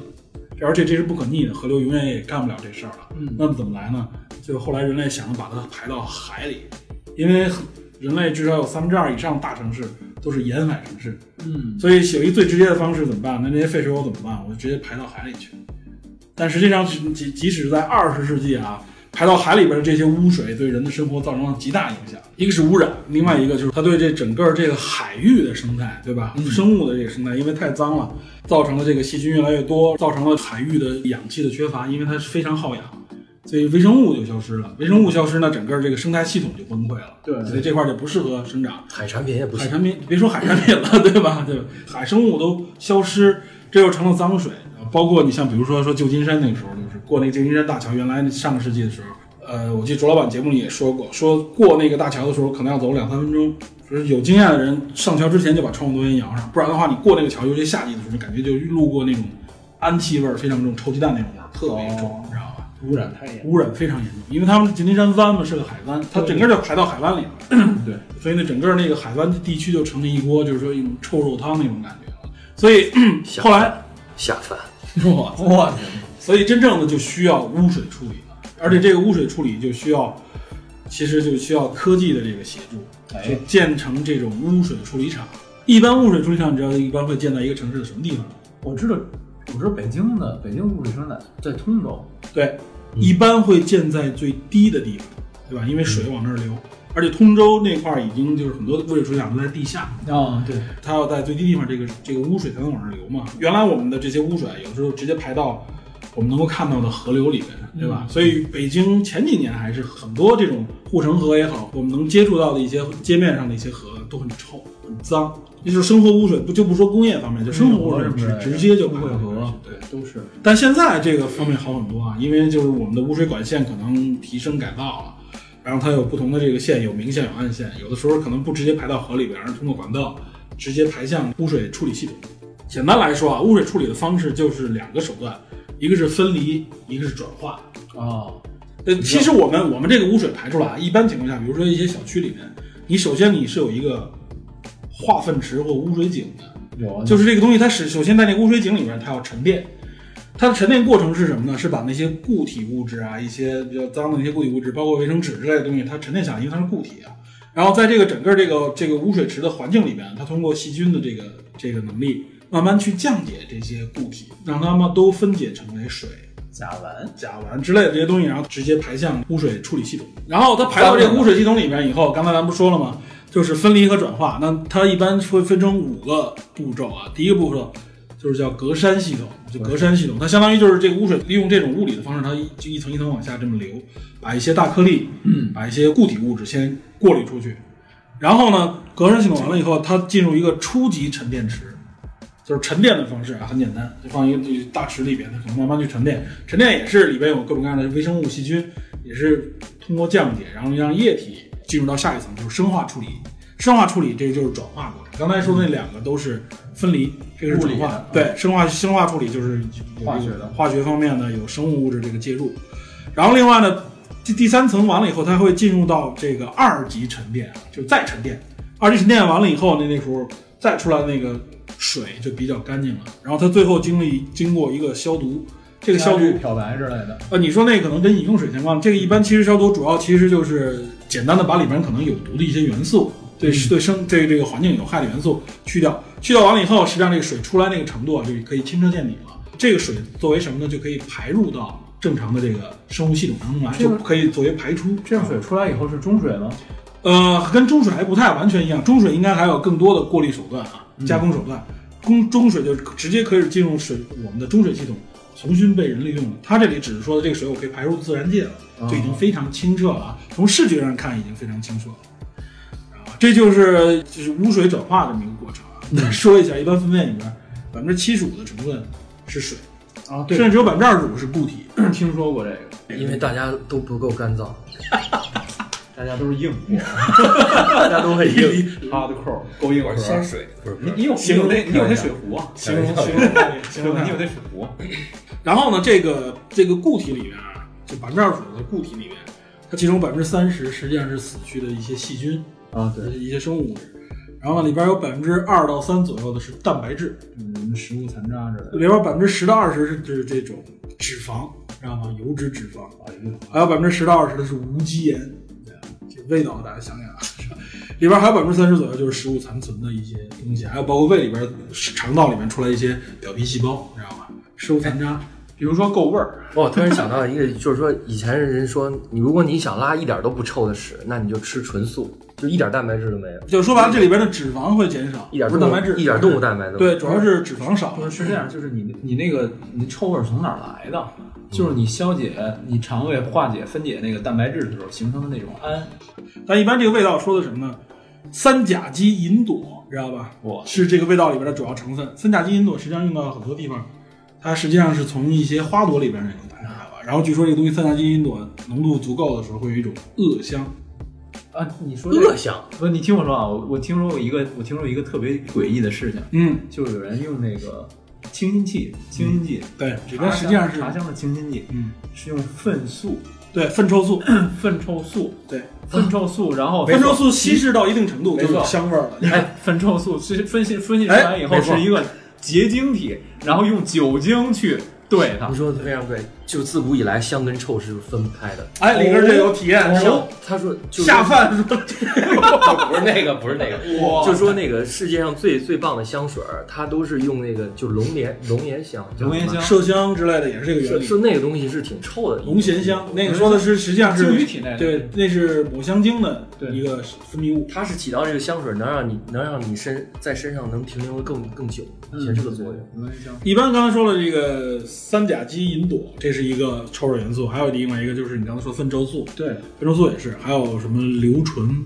还有什么硫氰化物，知道吧？硫氰化物就就你臭鸡蛋，对就那种味味道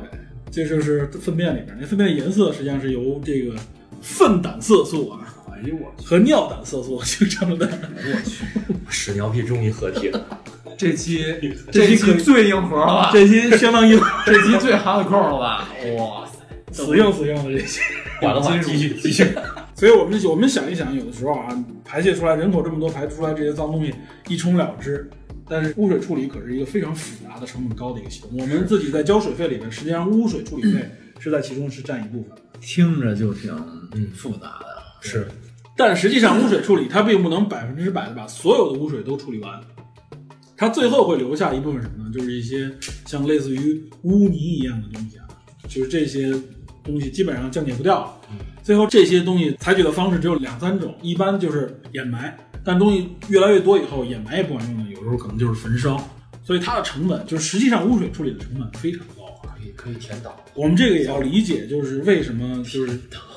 为什么现在污水处理的成本高？我们在污我们要交水费里面有一个污水处理对费有污水啊处理费，这很重要。现在新的这种污水系统里面，刚才我不说了吗？就是分离和转化一共是分五步嘛。实际上它第二步到第四步啊，就是里边说的初级沉淀、生化处理、二级沉淀，它可以在全新的这种系统里边放到一起来完成。实际上就原来有五步并为三步，可以更多的降低节省成本、节省成本、减少空间，你知道嗯吧？你像比如说咱们还是你给我推荐的一家上市公司，就是做这个这方面的嗯生化膜，呃，三聚三聚环保，对，还有什么碧水源之类的，碧水都是对干对这个污水处理的。污水处理，对，哦，咱这又属于硬广了，是吧？太硬了，太硬一般硬了。可以猜。哎，它那个粪便就不能转化为这个肥料一些这个有用的吗？转化为肥料是什么呢？啊，这个就大家知道沼气池，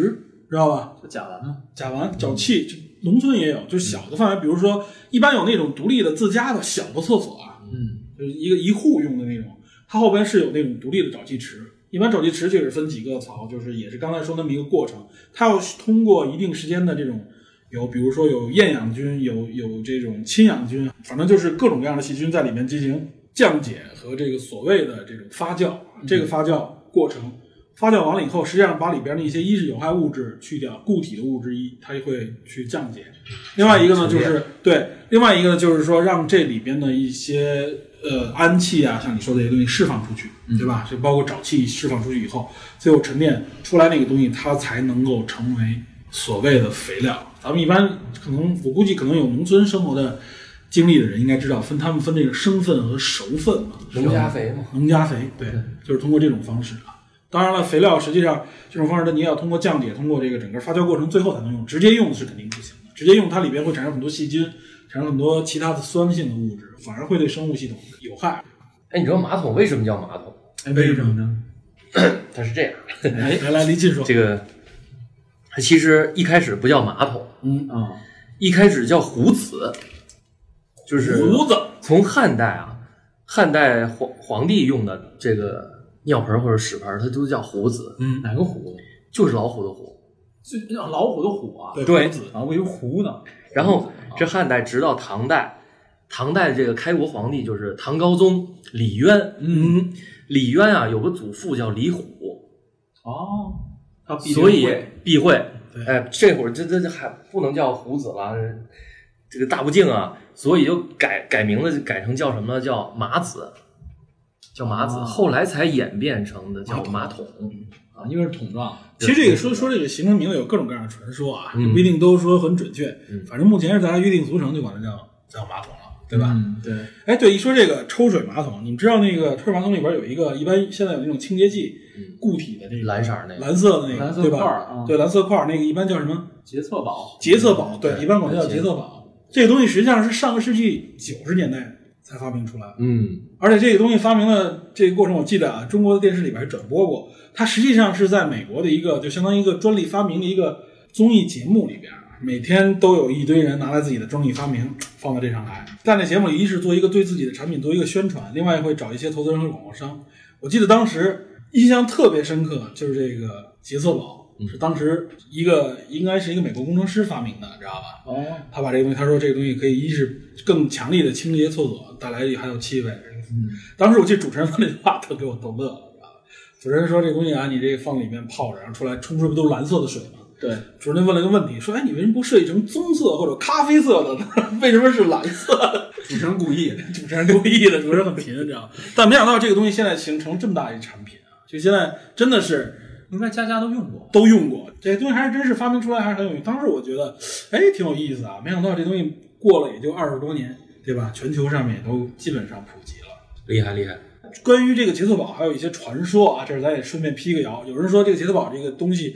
走入污水系统以后，最后会回到人们的整个这个水循环里面，说这个东西致癌，实际上这是谣言，我不是这样的，知道吧？这里边的这些成分各方面啊，跟肥皂啊跟那什么也没什么太大区别，有清香剂，然后有一些其他的一些去污的去污的成分而已，知道吧？没有说像大家想的是这里边要与放其担心那什个，么不如担心一下饮食啊。对对对。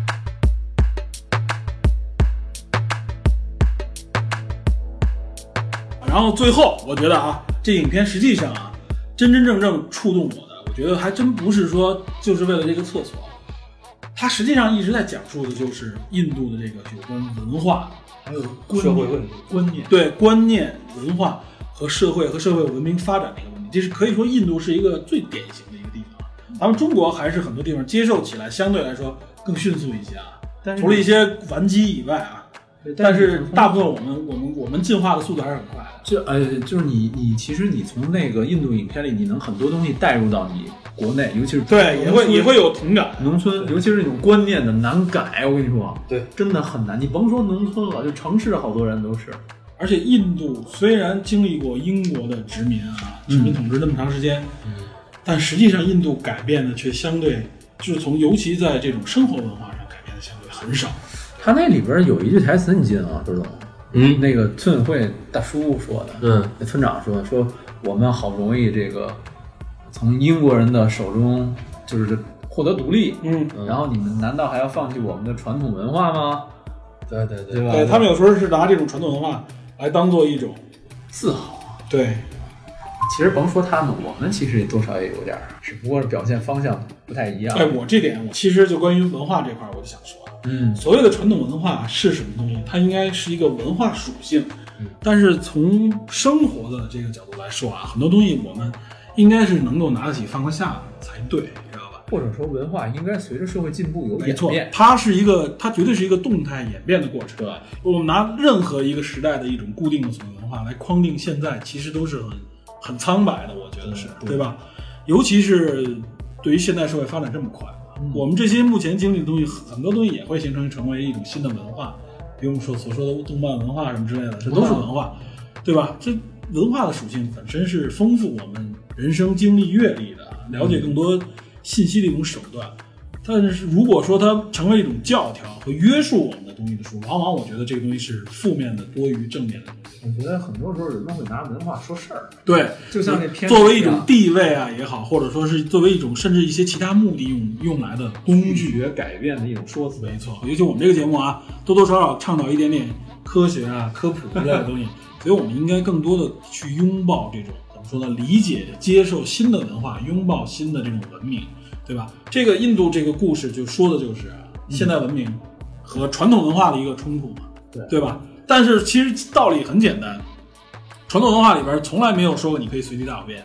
传统文化里边也从来没说过这个女人啊就应该不受保护的去野地大小便，被强奸了你也要忍受，对吧？这都不是传统文化里的东西，它只不过很多东西被大家教条的来说，包括引用的经文那部分，影片里边也说，包括还有我看到一些相关的文献里也介绍啊，是传统文化里并没有说说这个人就应该要去野地里面去他就方便。算是说他那个经典形成年代距你现在多少年了？对，那是什么年代嘛，对吧？？那个年代的生活环境是什么样？我们还要用一种刻舟求剑式的方式来对约难道束自己。难道我们讲二十四孝，我也卧冰求鲤去吗？对啊，所以我就一直说，就是所谓的这些文化传统，往往成为了一些人操纵别人用的工具，对吧？大家应该有个有个有个弦儿吧，我觉得对自己应该留留留留意哪些东西该遵守，哪些东西是不是变通的去接受，甚至说我哪些东西我就回绝。对，哪些地方我们应该更多的用科学的方式啊，是吧？因为科学，大家很多人说啊，你们科学也有一种科学教啊，或者什么怎么样。实际上，科学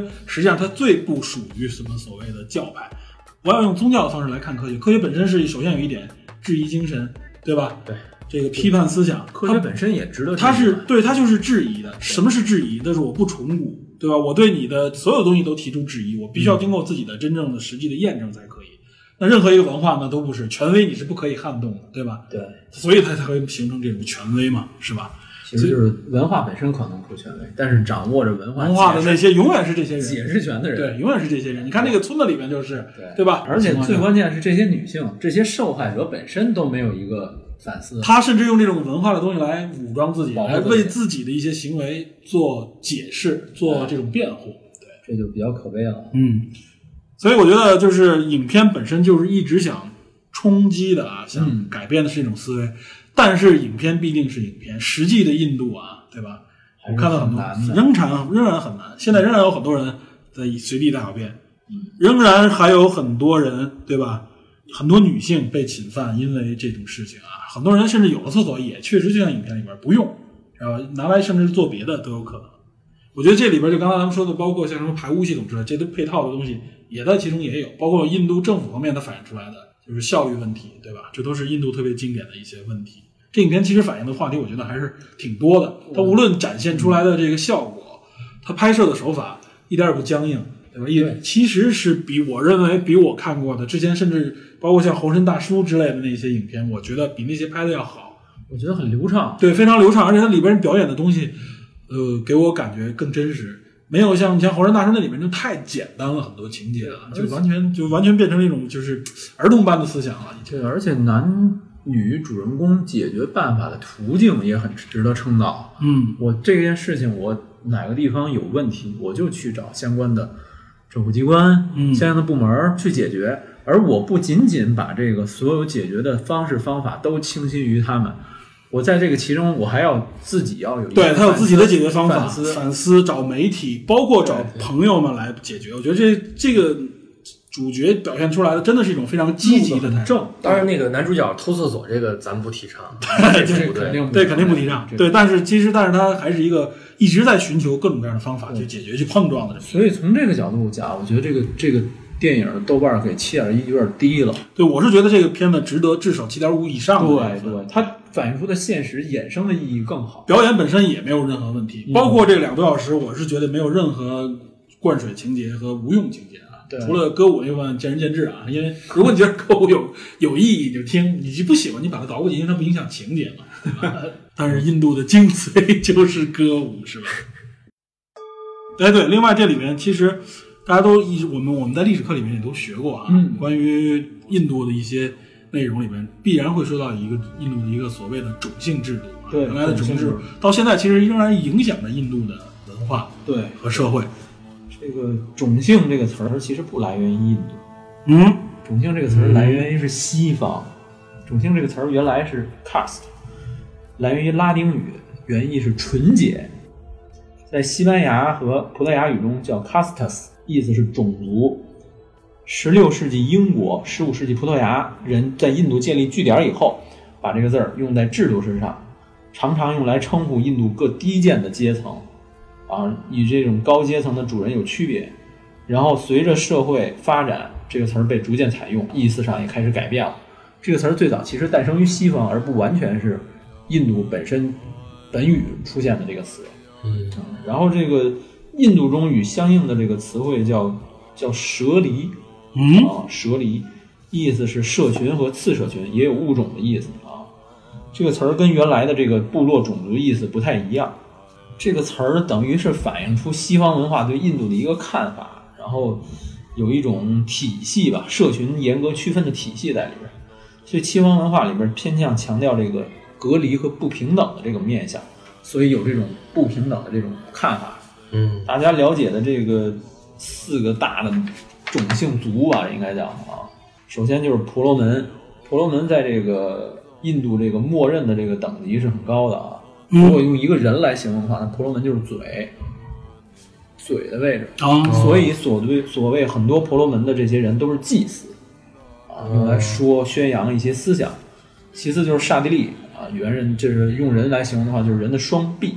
双臂。刹帝利一般情况下是什么？都是一些掌管生命权力的，比如说战士、统治阶级、政治、军事这种相关的。然后就是吠舍，吠舍如果让人形容的话，就是人的大腿。嗯啊，吠舍就是比较低贱一点了，就是农民，然后放牧的人、生产食物的人、提供祭品的人，嗯这些叫吠舍。嗯，最最最惨的就是首陀罗，就是如果用人形容就是脚，就是最底下那一部最分。底下哎没有自由的奴仆，负责各种服务，不在这四个体系之内。还有一个就是贱民，那个就是最这是惨。第五，有的些人经常认为就是四个阶级嘛，对对最底下就是首陀罗，但实际上还有一个不在这四个种姓之内对的，，就是叫贱民了啊。哎，他这个原片中经常说，为什么这个父亲不同意把厕所安在家里面？嗯，他认为厕所是不洁的，对啊，为对什么？吧？这个不洁在印度教中是一个比较复杂的概念。嗯人身上呢有十二种不洁的物质，包括什么粪便啊、唾液啊等等等等。但是呢，这个不洁有有等级、有层次，比如说金子比银子洁净，银比铜洁净，器皿又比陶器洁净。哎，就等于是有点按照这种含含金量对，价值越的高价值越高，好像越说人与不洁的东西接触时间长了，自己也会不洁。但是这不洁分两种，一种是暂时性的不洁，一种是永久性的不洁。暂时性的不洁，你就可以用其他方式去清洗啊，等等等等。然后你要是永久性的不洁，那就惨了。你比如说，你经常守着一些死人啊、看尸体啊这种时候，他你认为永久性不洁了。永久性不洁就很麻烦了。摆脱这种不洁的状态，嗯，这个时候就只能是隔离了。嗯所以他们认为厕所应该也是一种类似于永久性不洁的东西。那等于永久性不洁，那他就没法在屋里边待着，所以他们拒绝往家里边安厕所，其实是有这种观念在里边。所以这个这个片中这个这个班智达的这个父亲，男主的父亲那么命是有原因的。他这个印度教中，他这种不洁的观念是深入人心的。这个其实我觉得啊，就是说他们很多人是所谓的这些呃遵从这些教义，也都只是表面，然后更多的是实际上体现出来这种贪婪、懒惰啊，甚至是一些逃避用的这种方式。就像男主当时反驳他们不也说嘛，你们你们认为不洁，难道把它排到自然当中，我们就我们就洁净了吗？那在整个这个国家、整个这社会当中都不洁了，那我们怎么能独善其身对，呢他？顺风说的说，你们认为这个厕所放在家里不洁，你却把整个国家变成了一大厕所。对啊，嗯，对这个说的挺有道理的。啊对，所以这里边我觉得真的是很难得哈，能够在这里边去，实际上在抨击很多传统啊。现在印度有很多这类的影片啊，在哎挑战他们的所谓传统。对，就是三傻那会儿出来以后，对带来一系列的片子，大家发现印度人在开始在电影方面直面国家的一些缺点，嗯啊，而且都是传统跟现代的，比如说《猴神大叔》啊，《蝴蝶侠》呀，这个《神秘巨星》啊， PK，对，对包括那会儿神我我我的神啊，啊，我的神啊，对，，等等等等，都是实际上在对传统、宗教、文化，没错，包括对女性的这个观点，哦嗯对吧嗯？都是很核心的一些观观点。包括和珅大叔说的是种族，对他说的是伊斯兰教和和和和印度教中国之间宗的这教种宗教嘛，他不是对护送小孩去巴基斯坦嘛？包括国家的这个之间的问题嘛。相比之下，我们国家好像没有太多这类的商业性影片嗯去反映这些，好像近年来数来数去，也就是个药神。我们原来，我觉得咱们国家原来是挺愿意拍这类影片的，因为这类影片说白了文化水平更多，不需要什么所谓的大场面动作啊，第这四是代、我第们五的擅代长。经常经常有对哎嗯，就是反映社会问题、控诉社会，包括我们那时候很多文艺作品，包括甚至那时候相声、小品，哎对吧？都是哎在反映没错社会问题的，没错，反而反而进入到盲山盲井，对啊，反而进入到现在啊，尤其是近可以说是五六年以来，就完全没有任何这种反映社会简单社会问题都没有了。偶尔有一些，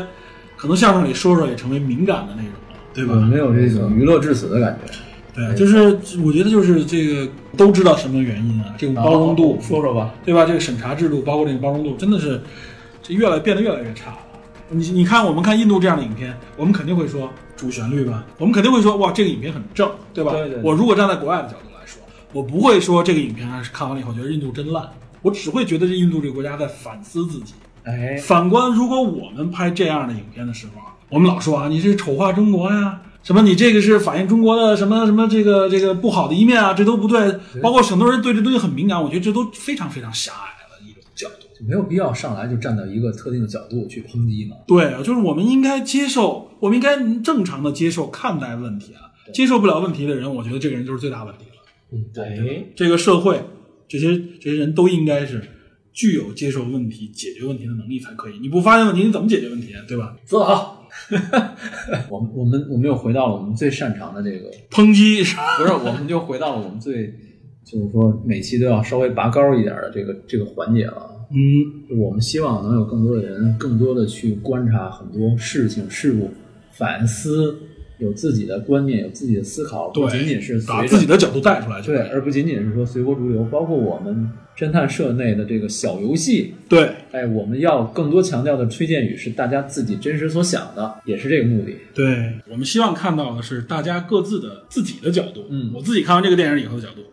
不用去说我还得去从豆瓣上找一些东西来拷过来，甚至把一些简介翻来都不需要，就是你自己的感触就行。我觉得这个社会也是啊，你正确的表达你自己的感触，你遇到的问题，对吧？你要解决什么问题？就像这个男主一样，顶片男主里边就很积极的在解决问题，而且他解决的方法，我认为就像你说的都很正。没错，没有任何，比如说毁坏啊，不除了那个偷盗那件事情有点问题以外 啊，它其实它整个都是在寻求解决方案，能够找和大家沟通，对吧？去寻找更良好，甚至是找政府去解决这个方案。如果我们所有解决所有问题都用这种方式的话，对吧？能够接受这种方式的话，这个社会肯定会正向的东西更多一些。我觉得可能大家受很多影响吧，包括一些社会上负面新闻，嗯，带给大家感觉就是有些事儿已经没法去去解决了，找正当的渠道好像不太管用了，嗯就要想一些其他的办法。其实也不是这样，对，用一些真正很正常的方法就可以去解决，对吧？而且你不要害怕发出自己的声音，哎，而且有关的，我觉得一些包括传播媒体也好，或者说管理的角度上也好，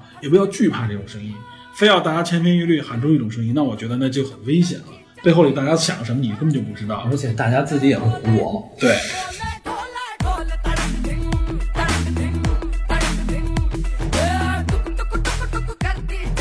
对，那今天咱们这期是吧，聊的其实很严肃的话题，其实是一个哎对吧？虽然一开始感觉有点味道，像李根说的很下饭， 但是但实际上咱们聊的实际上是很严肃的啊，包括这个污水处理，这个大家看不到的一个东西，实际上对我们的文明、对我们的社会非常重要，息息相关。又聊到了社会文、社会和文化的问题，对对吧？包括里边还推荐了很多产品，很多用法，小象孩儿，小象喷壶是吧？ 以后我们群里打招呼的方式就是：你耳朵上挂绳子了 吗？你用小小象喷壶，哟，你浇花去是吧？ 你又浇浇的花什么花儿啊？ 菊花。我觉得李根这个真的以后你可以，是吧？给一家自带梗，给一家小水壶企业直接就植入广告，直接就把自己现场形象演示把自己形象都挂上去，李根儿牌儿菊花菊花洒是吧？ 菊花洒我。有照片吗？哎回头你可有有嗯以有，回头这个节目上线以后啊，你可以把这个小花洒的这个照片儿，发到群里。对你放到你办公桌上，和你的水杯放在一 起的时候，一起发过来。